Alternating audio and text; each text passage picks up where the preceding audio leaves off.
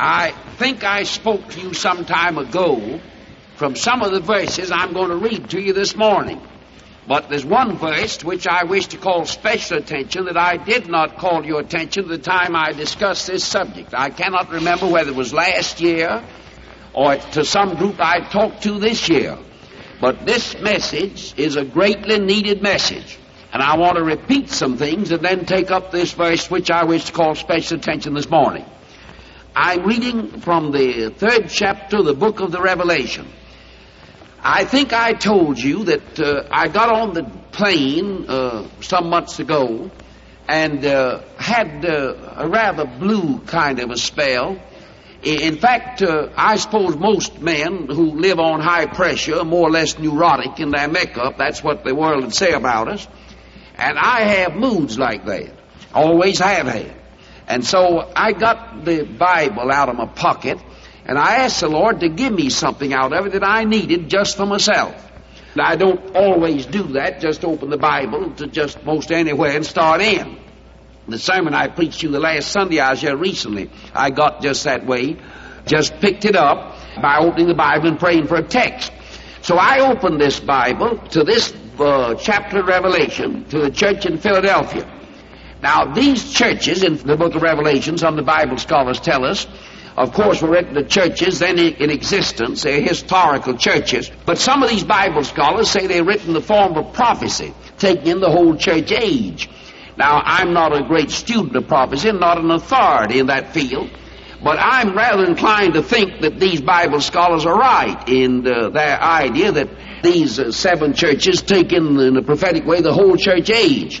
I don't think there's any doubt we're living in the Laodicean uh, age now uh, that we get to probably when I come back next week and speak to you on the next church, which is the last church discussed here. So I opened this and read this scripture on the plane and had such a personal blessing. I, I haven't got over it yet, and I've told so many of my friends about it. I won't read you the verses now. To the angel of the church of Philadelphia write, These things saith he that is holy, he that is true, he that hath the key of David, he that openeth no man shutteth, and shutteth no man openeth. My, what a description of Almighty God. The Holy One, the powerful one, the one that has the key. Nobody else has it. He unlocks the door, he locks it. The key's tied to his girdle. He has the only key that'll open the door of real opportunity. So he says, Thus saith this wonderful one, holy, just, true, all powerful, has the key. All right. He says, I know thy works. Now, God does know uh, the work of every church and uh, every group and every individual. He knows you, He knows me, He knows all of us. He knows all things. What a great God we have. Holy, true, all powerful, knows everything. All right. Behold, I've set before thee an open door, and no man can shut it. Now get the picture. Now here's a door. I've unlocked it. Come on in. Make yourself at home. You remember I said to you, he didn't say there won't be anybody to kick you when you go through the door. The probabilities are when you go through a door that God opens, there'll be somebody there to kick you as you go through. Because man, in their unregenerated states, are at enmity with God. And when you open the door, He opens the door, you start in a door that God opened for you it's a pretty sure thing that there'll be somebody there to kick you as you go through. And it's pretty sure there'll be somebody in there to bother you when you get in. You count on that. You know, God never said, I'll open a comfortable room for you. He never said, I'll open a nice room for you. He said, I'll never make it easy for you. God never promised that. All God said is, I'll open the door. You know, there's an idea abroad in this country that if you're not rich, you're not much good. Men go out and prosper and God bless them. They go up and down the land and tell the story of how God Almighty blessed me, set me apart. And some poor fellow in the audience gets the idea if he hasn't got a lot of money, that maybe he's not right with God and he wants to get religion so he can make some money. And it's been a curse in this country. That kind of testimony is a curse. Now, I think sometimes God gives prosperity to some man in order to help them give a testimony. But I think it's a dangerous thing to put out the propaganda that I'm prosperous because I'm a good man. There have been good men who were prosperous, And there have been bad men who were, humanly speaking, were prosperous. And there have been some mighty good men that never had any prosperity. It's a great mistake to put that kind of emphasis before the public. God never promised you riches. God never promised you an easy bed. God never promised you a comfortable chair. God never promised you a bed of roses. Uh, God never made any such promise to anybody. Now let's understand. Now he said, in this world you'll suffer persecution. In this world you'll be up against it. In this world you'll face difficulties. In this world you'll have organized worldliness against you. In this world you'll have satanic opposition. Now let's face it. Let's, let's be sensible about this thing. You know, I, am sick and disgusted about a lot of the testimonies I hear up now in the land. People talk about how God's prospered them. And God did this for me and all that kind of sort of thing, you know, and go up and down the land about it. And a lot of the old saints I know that I'm not worthy to sit at their feet, that live in their little homes and their horny hands work for a living. And some of them suffer and have affliction and trouble and sorrows in the world. Now let's keep in mind that if we are God's people, if prosperity is what we ought to have, God will give us prosperity. If it's adversity, He'll give us adversity. God will send to you what you ought to have if you're His man, if you're surrendered to Him. All right, I said, I've set before you this open door. I know thy works. I've set this door before you. He didn't say now it's going to be an easy door. He didn't say it's going to be an easy place. He didn't say he'd have a nice time. He didn't say he'd make a big salary. Uh, he just said that the door's open. And I opened it. The great omnipotent God opened it. And I know you, and here's a door for you. And I want to tell you right now, I'd rather have God Almighty open a door for me than have any moderator open one, any bishop open one, any committee open one, any assembly open one. You know, it's a wonderful thing to move into a room and know that God opened the door for you. How marvelous it is. I meet men and women up and down the land that say to me, you know, Dr. Bob, uh, God did this. God put me here. You know, it gives you a feeling of holy boldness to be in a place and say, I'm here by the hand and guiding of Almighty God. We got one of our boys here going to the army. Uh, one of our fellows been with for a long time. I said to him this morning, I said, son, remember one thing. Just keep this in your mind. We hate to see you go and leave us. But remember this, Uncle Sam can't put you anywhere God doesn't want you if you're God's man. There isn't any army can march me anywhere God doesn't want me to march if I'm not His man. It may not be the directive, but it'll be at least a permissive direction of Almighty God. Nobody can send you where God doesn't want you to go if you're not surrendered to it, if you're surrendered to it. Now, if you run your own life, it's different. But nobody on earth can put you in a predicament that God Almighty doesn't want you in for His glory if you're there. I talk about we've had so much prosperity in this country, we've forgotten some of the hardships of Christianity. And I think the time's coming in America when we're going to have to learn to take it on the chin again. I wouldn't be surprised if in the lifetime of some of you folks listening now that there'll be martyrs in this country for Jesus Christ. I wouldn't be at all surprised. Ecclesiastical dictatorship, uh, all the political wicked influence of the world, and all the ideologies are getting together in many places uh, to build up the machinery and to put a club in the hands of dictators to beat the brains out of the servants of God that won't surrender. So now I want to tell you something. Let's make up our mind. Let's make up our mind.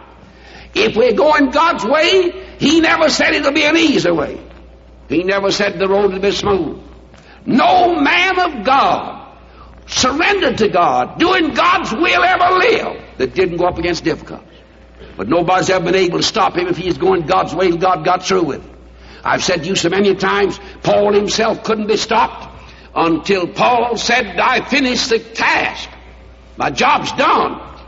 I'm now ready to go home and check in. It's all finished, and nobody can stop it. Now he said, This door's open.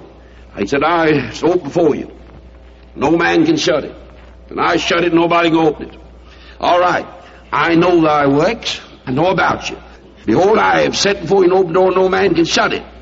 For thou hast a little strength. Now, he didn't say they were perfect.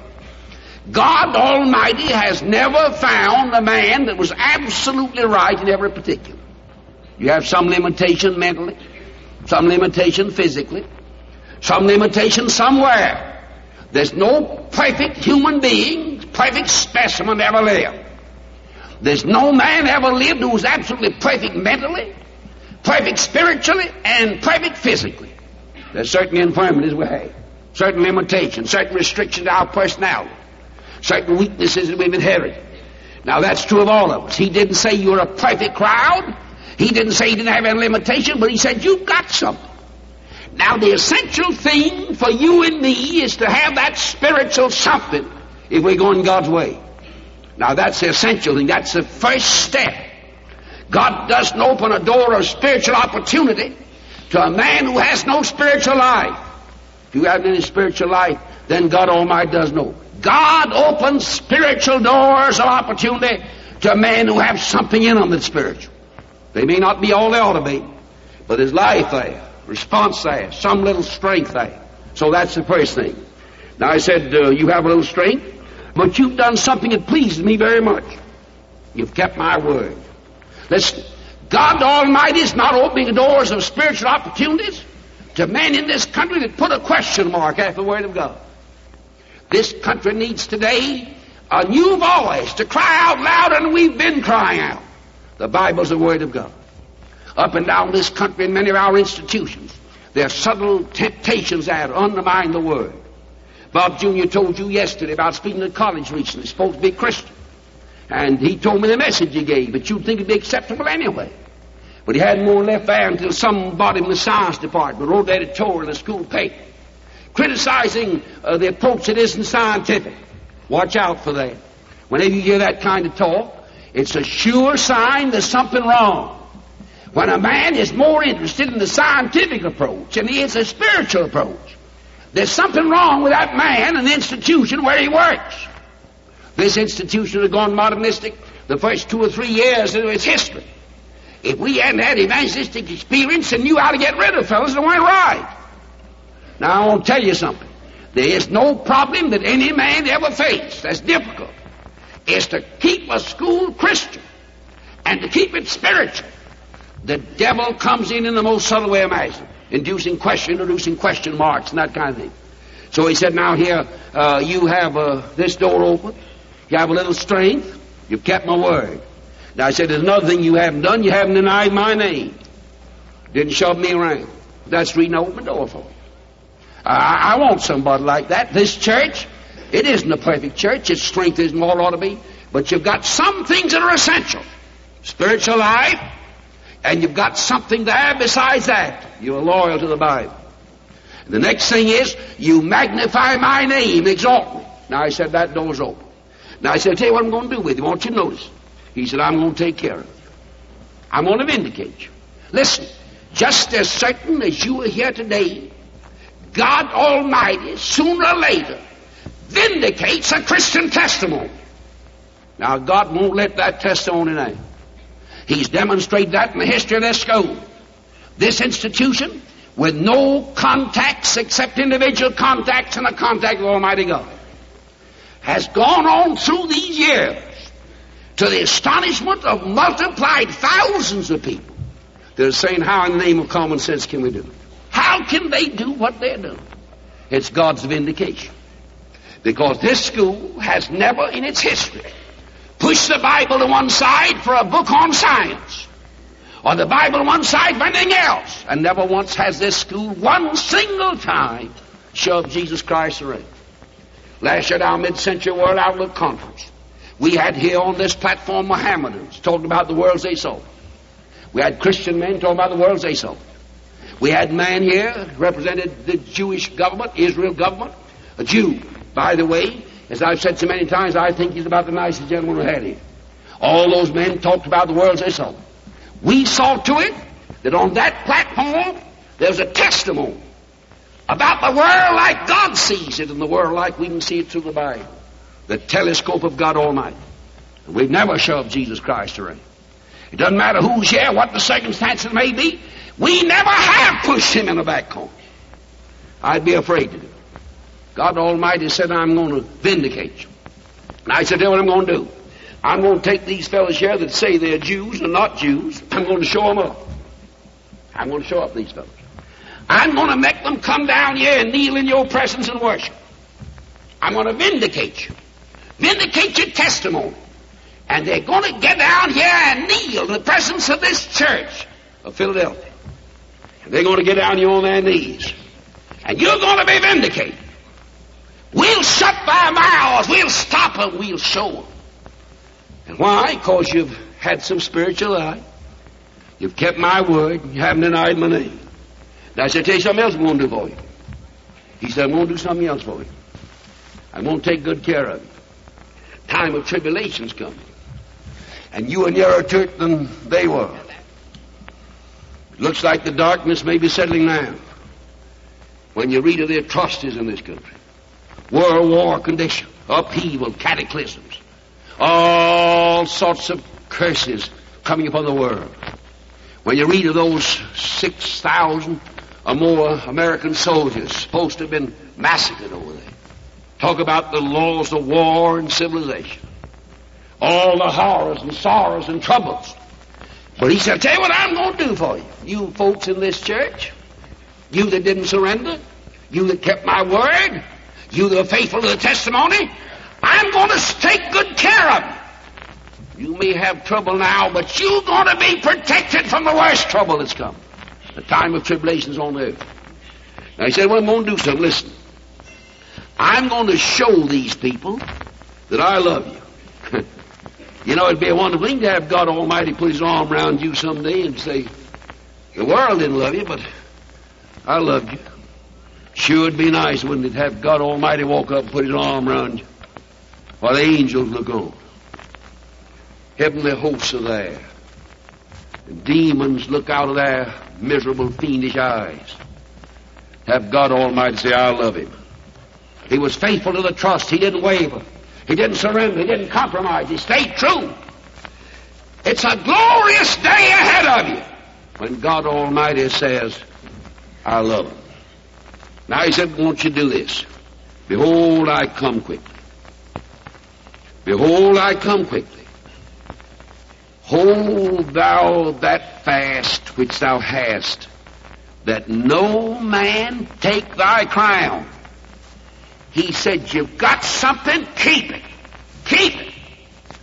Don't give up your asset. Don't squander that something that made you a job. Keep your assets. Hold on to them.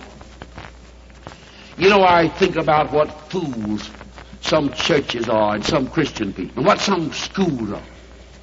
Schools that come along and say, we need money.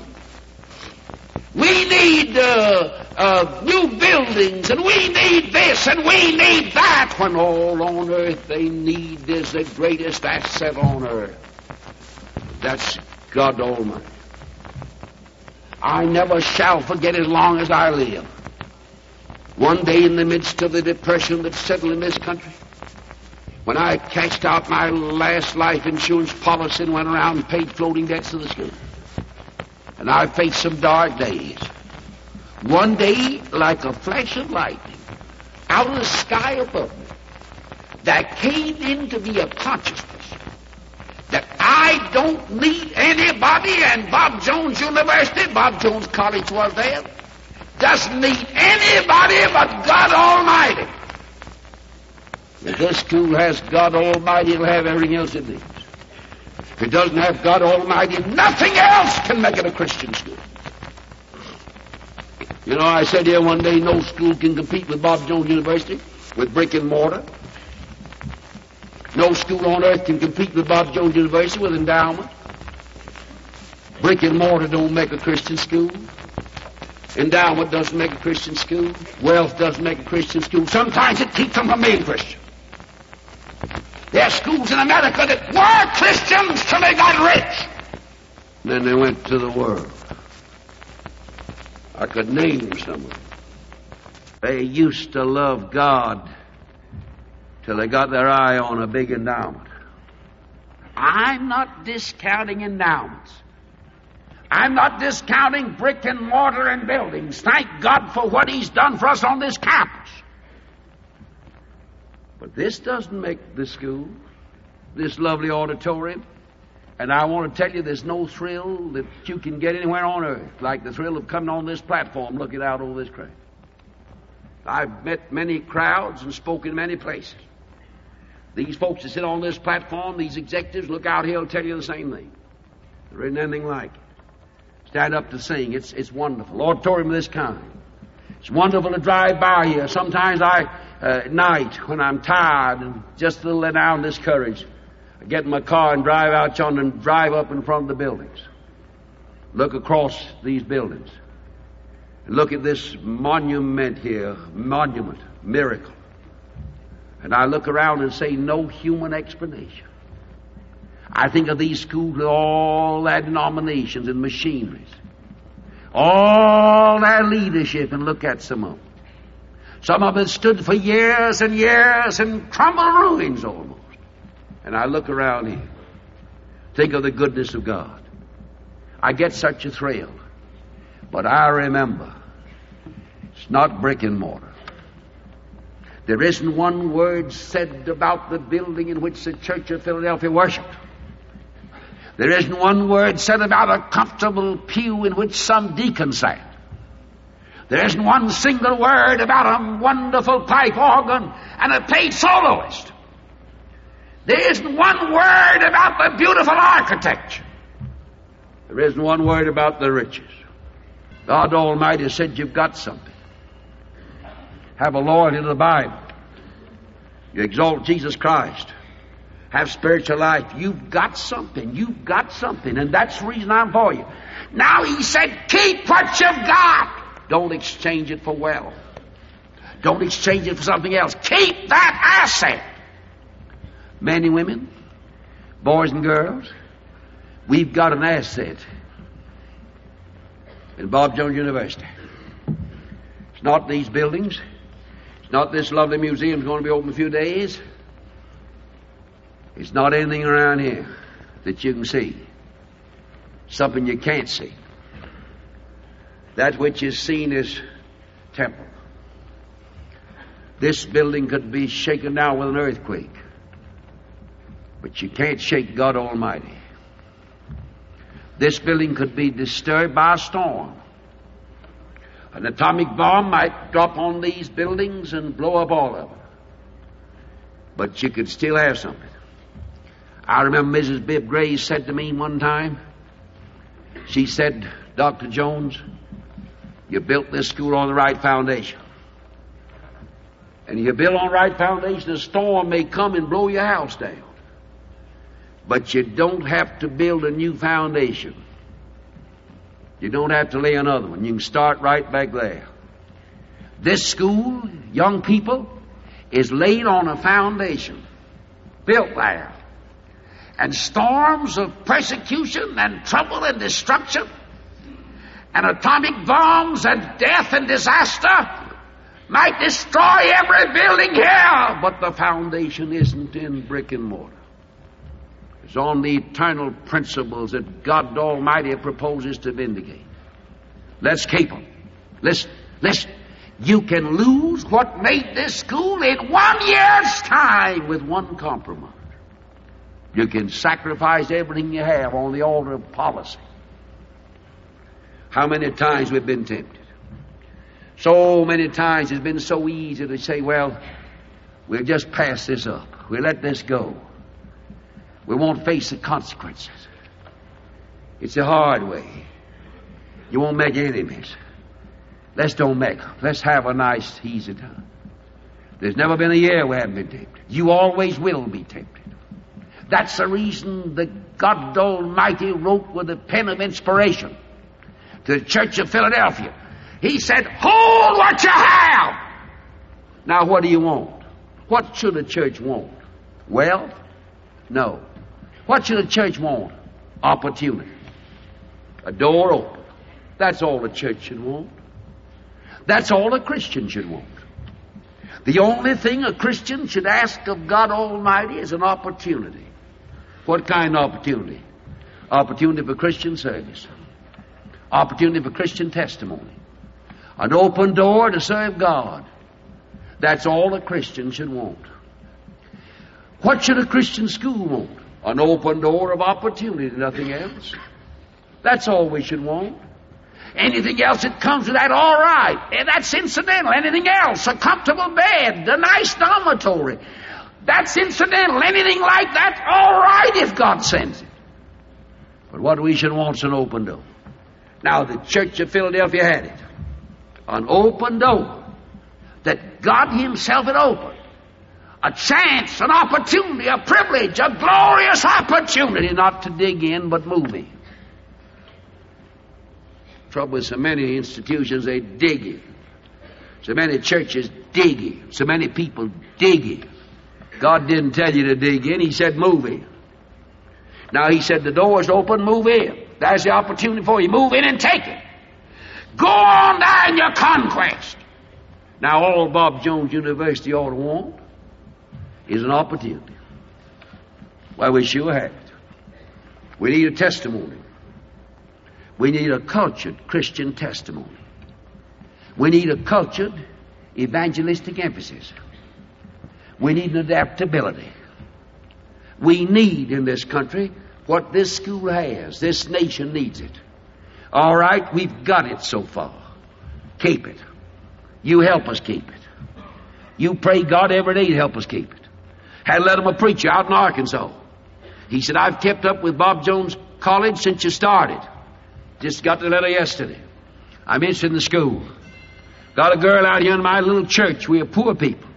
We're trying to find a way to send her there for Christian leadership. And said, I want to be able to send you a little money someday. I wrote him, I said, don't bother about sending us any money. You get down on your knees and tell God Almighty to take care of us. And ask God Almighty to keep us true. Ask God to keep Bob Jr., the president of the school, true and firm, and all of his associates. And to keep this school true to God. You ask You pray. Talk to God. Tell the folks to pray. This, every prayer that goes up to God, asking God to keep us faithful, means more than money. If we are faithful, God will do the rest. If we'll stay put where God Almighty wants us to stay put, God Almighty will see that we can be kept where we ought to be kept in the will of God. So let's keep what we have. Hold fast that which you have. Don't lose it. Now I'm calling you again, maybe you think this year, with a good deal of emphasis. Over and over and over again. I'm calling you to this business. Faithfulness. Hold fast that which thou hast, that no man take thy crown. What kind of a crown? God Almighty's approval. All the crown means is God's endorsement. You don't go up to heaven to strut a crown. You go up to heaven with a, a crown that God puts out of approval. Don't lose it. I'd rather have God Almighty pat this school on the back and say, I'm for you. Have all the wealth of all the multimillionaires in this country. I'd rather move out of these buildings and build some little log huts around here and have the approval of Almighty God. Let's keep what we have. Keep what we have. You keep what you have. Hold on to it. Don't surrender it. Ask God to help us keep it here. Our Father, we are more conscious day by day that you've given us something.